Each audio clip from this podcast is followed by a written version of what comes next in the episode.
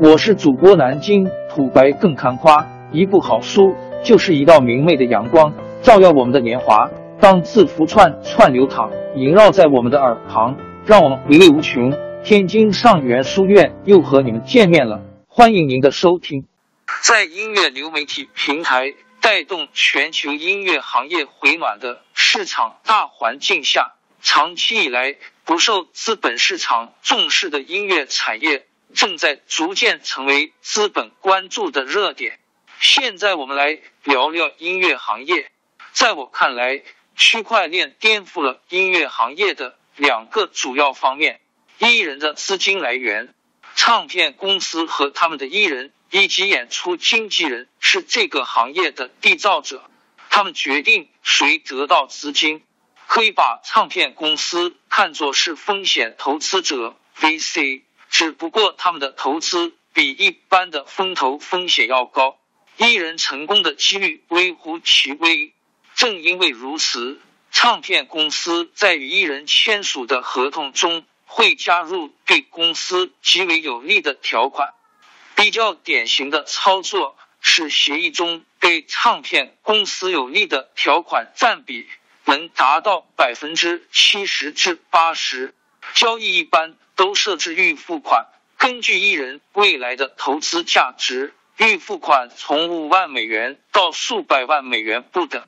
问题是，作为一个艺人，你从自己创造的收入中。获得百分之二十，在你的收入抵扣完预付款之前，你一分钱也看不到。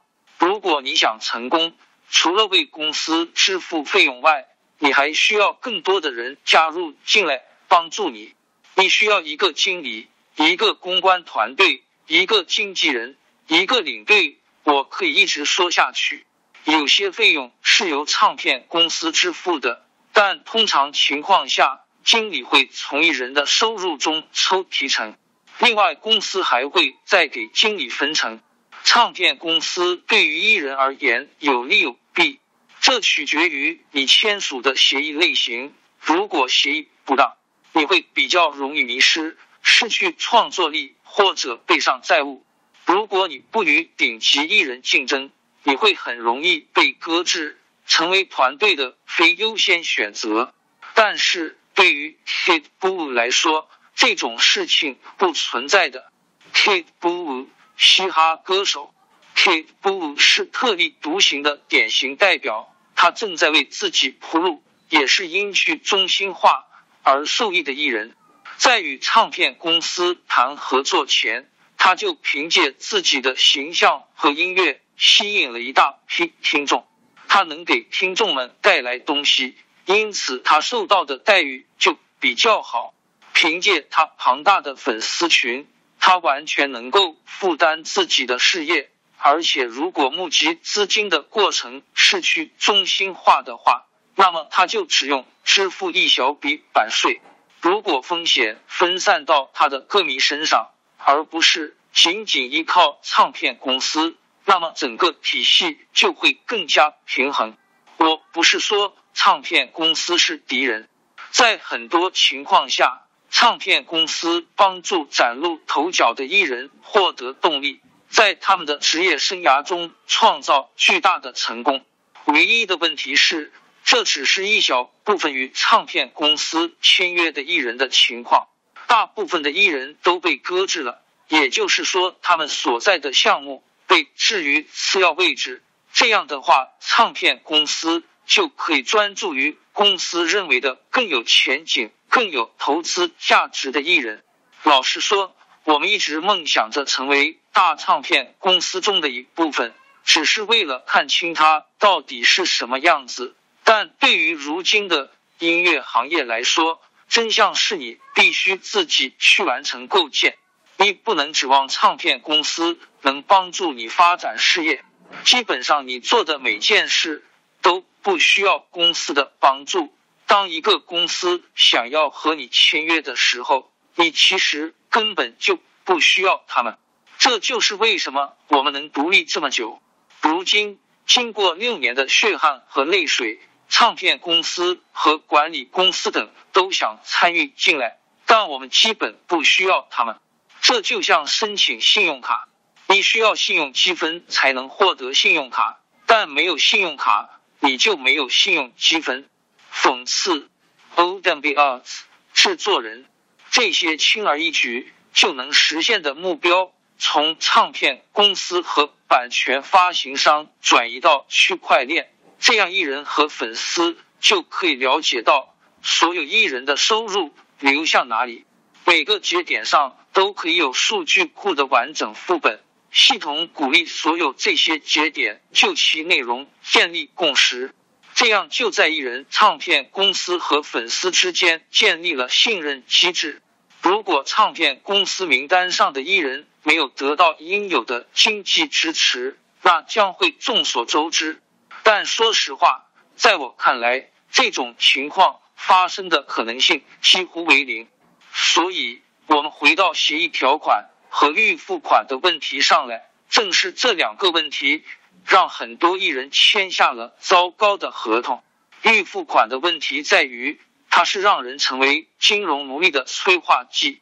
大多数艺人一般都偿还不了他们的预付款，他们不断的为签约的唱片公司创收，以维持他们创作生涯。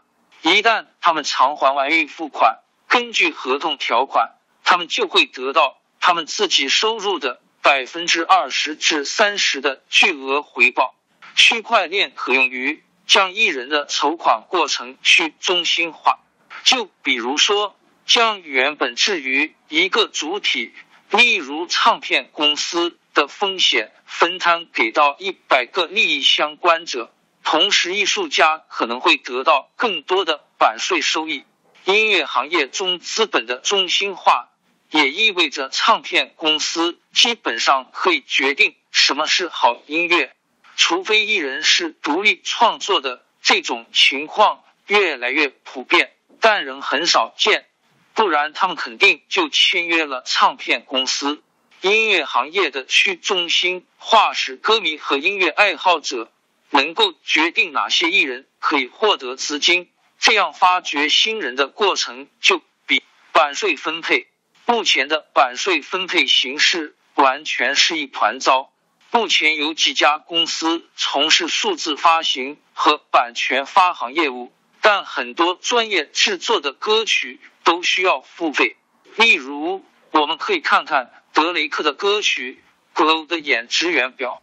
首次发行出版商信息：桑德拉·盖尔梅百代流行音乐出版公司。梅弗摩西公司版权服务商科博美国作曲家作家与出版商协会百代四月音乐公司美国作曲家作家与出版商协会市中心数据管理平台百代布莱克伍德音乐公司索尼亚特兰大歌曲有限责任公司百代布莱克伍德音乐公司。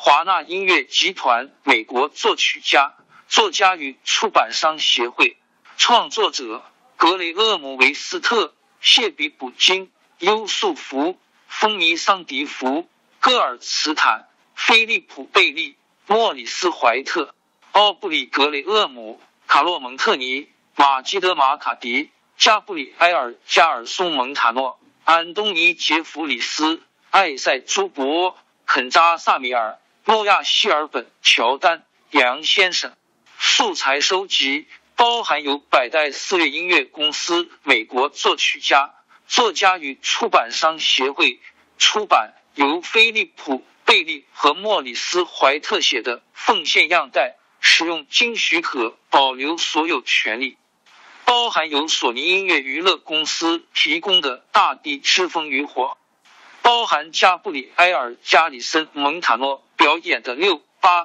部分节选由超有形公司提供，使用经许可，包含来自环球唱片公司德雷克表演的丛林部分节选。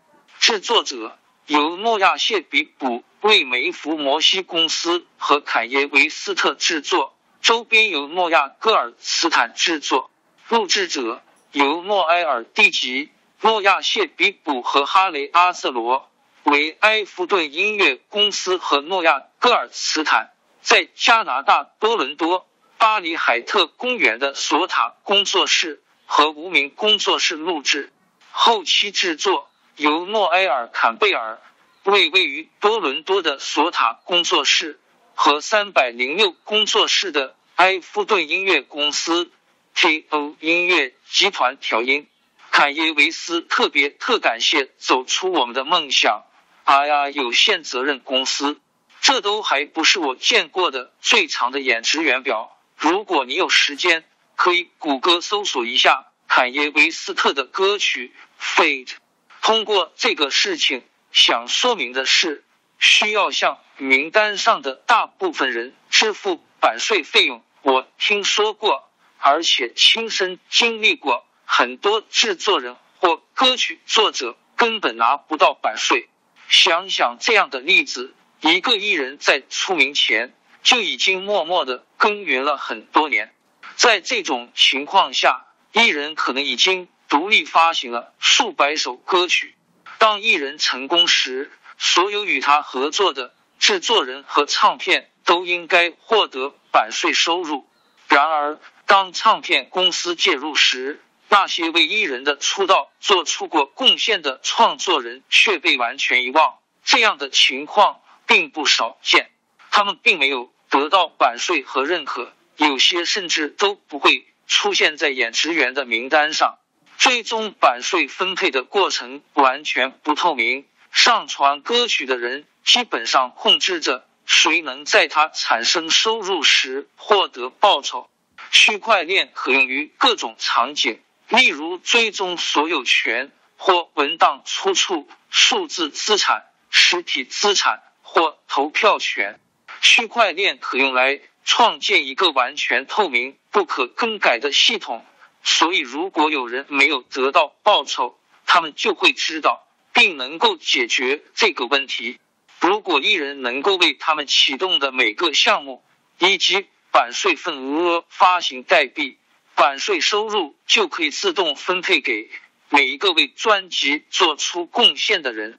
另外，这也将我们刚才谈到的资金问题去中心化了。一个艺人可以发行一百个代币，每个代币相当于专辑版税的百分之一。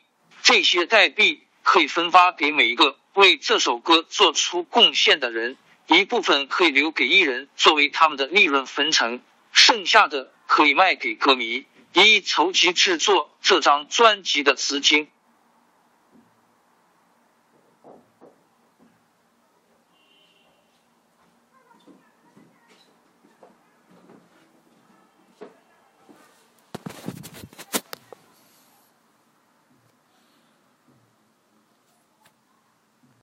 王朝更迭，江山易主，世事山河都会变迁。其实我们无需不辞辛劳去追寻什么永远，活在当下，做每一件自己想做的事，去每一座和自己有缘的城市，看每一道动人心肠的风景，珍惜每一个擦肩的路人。纵算经历颠沛，尝尽苦楚，也无怨悔。感谢您的收听，朋友们，让我们下期再见。